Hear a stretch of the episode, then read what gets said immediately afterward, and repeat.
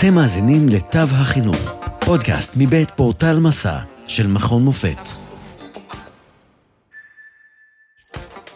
היום משוחח דוקטור אבי גרפינקל, העורך הראשי של פורטל מסע, על הוראת כתיבה יצירתית. מבקר הספרות והעורך הספרותי הנודע, מלקולם קאולי, יצר תיאוריה של תהליך הכתיבה הספרותי, על סמך דברים שאמרו רבים מגדולי הסופרים במאה ה-20, בראיונות שעסקו בדרכי עבודתם. קאולי הציג ארבעה שלבים של כתיבה. מציאת רעיון, דגירה, טיוטה ראשונה, שכתוב ועריכה.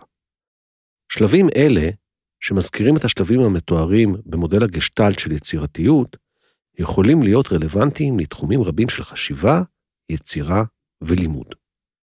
מציאת רעיון גרעין הסיפור הוא פרט שראינו או שמענו, או שמענו על אודותיו, או שנזכרנו בו לפתע.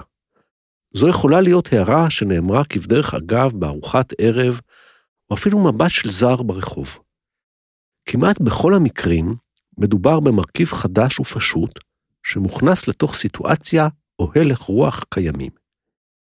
מדובר בפרט יחידי המצליח לבטא בצורה מובהקת וקולעת הלך רוח שלם. פרט זה משמש כנקודת מגוז שאליה מתכנסת מסע בלתי מאורגנת עד כה של חומר שנשמר בזיכרון המחבר. הסופר הנרי ג'יימס תיאר זאת כפרט יקר הערך, הרמז המקרי, המילה הנודדת, ההד העמום, שלמגעו נאור דמיונו של הסופר כאילו נדקר באמצעות משהו חד. מעלתו של הפרט הזה היא באיכותו הכמו מחתית, בכוחו לחדור אל פנימיותם של הדברים, בעדינות ובדיוק המרובים ביותר. ג'יימס נתן דוגמה ספציפית לפרט כזה. במקרה של ג'ויס קרי, אותו פרט יקר ערך היה קמטים על מצחה של אישה כבת שלושים. הוא ראה אותה על סירה קטנה ששטה סביב מנהטן, לבושה חצאית פשוטה. היא בילתה בנעימים. אמרתי לחברי שאוכל לכתוב עליה, אבל הוא שכח אותה. שלושה שבועות מאוחר יותר, בסן פרנסיסקו, קרי התעורר בארבע לפנות בוקר עם סיפור בתוך ראשו. סיפור אנגלי במובהק, עם גיבורה אנגליה. בהגיעו לשכתוב הסיפור, הוא תהה, מדוע כל הקמטים האלה? ואז הוא הבין לפתע, כדבריו, שהגיבורה האנגליה שלי הייתה בעצם הבחורה על הסירה שראיתי במנהטן. היא חלחלה איכשהו אל תת המודע שלי, והגיחה שוב עם סיפור מפותח במלואו. אן פוטר התבטאה באופן דומה. כל ספר שאני כותבת מתחיל כהבזק, אבל חולף זמן רב עד שהוא מקבל את צורתו. השלב השני הוא דגירה, אינקיוביישן. קאולי מצטט את אנגוס ווילסון שאמר, זה חשוב לי מאוד. זהו השלב שבו אני משכנע את עצמי שיש אמת במה שאני רוצה לומר. ואינני חושב שאוכל לשכנע את קוראי אם לא אשכנע בכך תחילה את עצמי. שלב זה יכול להימשך שנים, כמו ברוב המקרים אצל הנרי ג'יימס, או יומיים בדיוק, כמו במקרה החריג של ז'ורש סימנון. ברגע שיש לי רעיון לפתיחה, הסביר סימנון, אני לא יכול להחזיק מעמד הרבה זמן. יומיים אחר כך אני מתחיל לכתוב. החשיבה עשויה להיות, או לפחות להיראות, כמודעת לחלוטין. הכותב שואל את עצמו שאלות כמו, מה לדמויות שלי לעשות בנקודה הזאת? איך אני יכול לבנות את הסיפור לקראת רגע השיא? ואז הוא משיב על השאלות הללו באופנים שונים לפני שהוא בוחר את התשובות הסופיות. ייתכן גם שרוב התהליך, כולל שלביו הראשונים, יבוצע ללא רצונו המודע של הסופר. הוא מתעורר עם שחר כאשר בראשו הרעיון במלואו, כמו שקרה לג'ויס קרי בסן פרנסיסקו, ואז הוא כותב אותו במהירות. לרוב, החשיבה היא שילוב של מרכיבים מודעים ובלתי מודעים. כביכול זעקה ממעמקי החלום נשמעת ומעובדת באמצעות התודעה הערה. תהליך הדגירה יכול להתבצע במהלך פעילויות שאינן קשורות ליצירה או לכתיבה.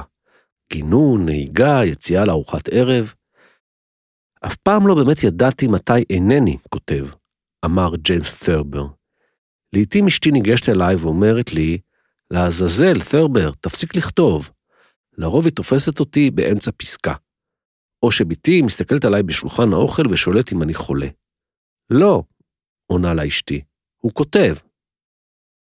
הטיוטה הראשונה פעמים רבות הטיוטה הראשונה נכתבת במהירות רבה. ככל הנראה זוהי הדרך הטובה ביותר לעשות זאת. גידה מופסני עץ לסופרים. תשימו שחור על לבן. לדברי פרנק אוקונור, לא אכפת לי איזה שטויות אני כותב, העיקר שיהיה לי מתווה כללי של הסיפור, שאוכל לראות לאיזה כיוון הכל הולך. סופרים אחרים, לעומת זאת, מתקדמים בזהירות ומשכתבים את עצמם כבר בשלב הזה. יש לי דחף נוירוטי להביא לשלמות כל פסקה או אפילו כל משפט, תוך כדי שאני מתקדם. עריכה, עריכה, עריכה.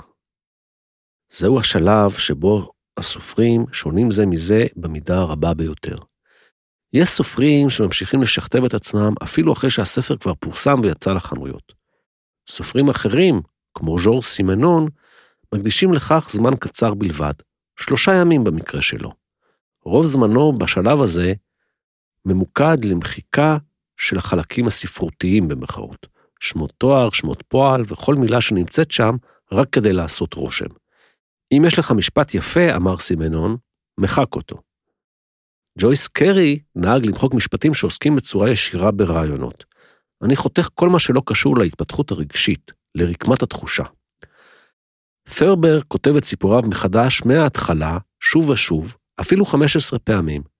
על סיפור של 20 אלף מילה אני עובד כאלפיים שעות, שבמהלכן אני כותב בסך הכל 240 אלף מילה.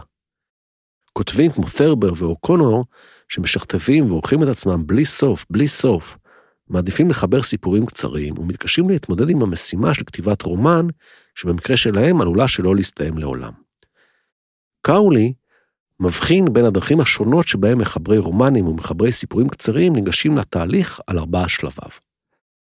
עבור מחברי הסיפורים הקצרים, ארבעת השלבים בדרך כלל מובחנים זה מזה. לפעמים יש שלב נוסף. לפני שהרעיון נובט, הכותב מוצא את עצמו. לפעמים במצב של פתיחות רגשית מוגברת, כאשר אירועים שלרוב מתרחשים בלא שיבחין בהם לפתע, מרגשים אותם עמוקו. של פתיחות רגשית מוגברת, כאשר אירועים שלרוב מתרחשים בלא שיבחין בהם, לפתע מרגשים אותו עמוקות. למשל שקיעה שמרוממת את נפשו, או שילד מביט בו ומרגש אותו עד הדמעות. במקרים אלה, גרעין הסיפור מתהווה בעיקר כהתגבשות של מצב רגשי מוקדם. אחר כך מגיע שלב ההרהורים או החשיבה, ואז הטיוטה הראשונה הנכתבת במהירות, ואחריה השכתוב האיטי. כותבי הסיפורים הקצרים פועלים לרוב לפי הסדר שתואר לעיל. לעומת זאת, אצל מחברי הרומנים השלבים השונים פולשים זה לתחומו של זה, וסדר הפעולות יכול להשתנות. למשל, שלב החשיבה יכול להתבצע במקביל לכל אחד מהשלבים האחרים, או שהשכתוב של פרק מסוים יכול להתבצע לפני, או מיד אחרי הכתיבה של הטיוטה הראשונה של הפרק הבא, אחריו. לעוד מידע, היכנסו לאתר portal.macam.ac.il p-o-r-t-a-l נקודה m-a-c-a-m נקודה a-c.il עד כאן מהפעם. תודה שהאזנתם לתו החינוך, פודקאסט מבית פורטל מסע של מכון מופת. פרקים נוספים תוכלו למצוא בפורטל מסע, או באפליקציית הפודקאסט האהובה עליכם. אתם מוזמנים לשלוח לנו תגובות, רעיונות, לשתף עם אחרים ולעשות מנוי לפודקאסט תו החינוך. נשתמע בפרק הבא.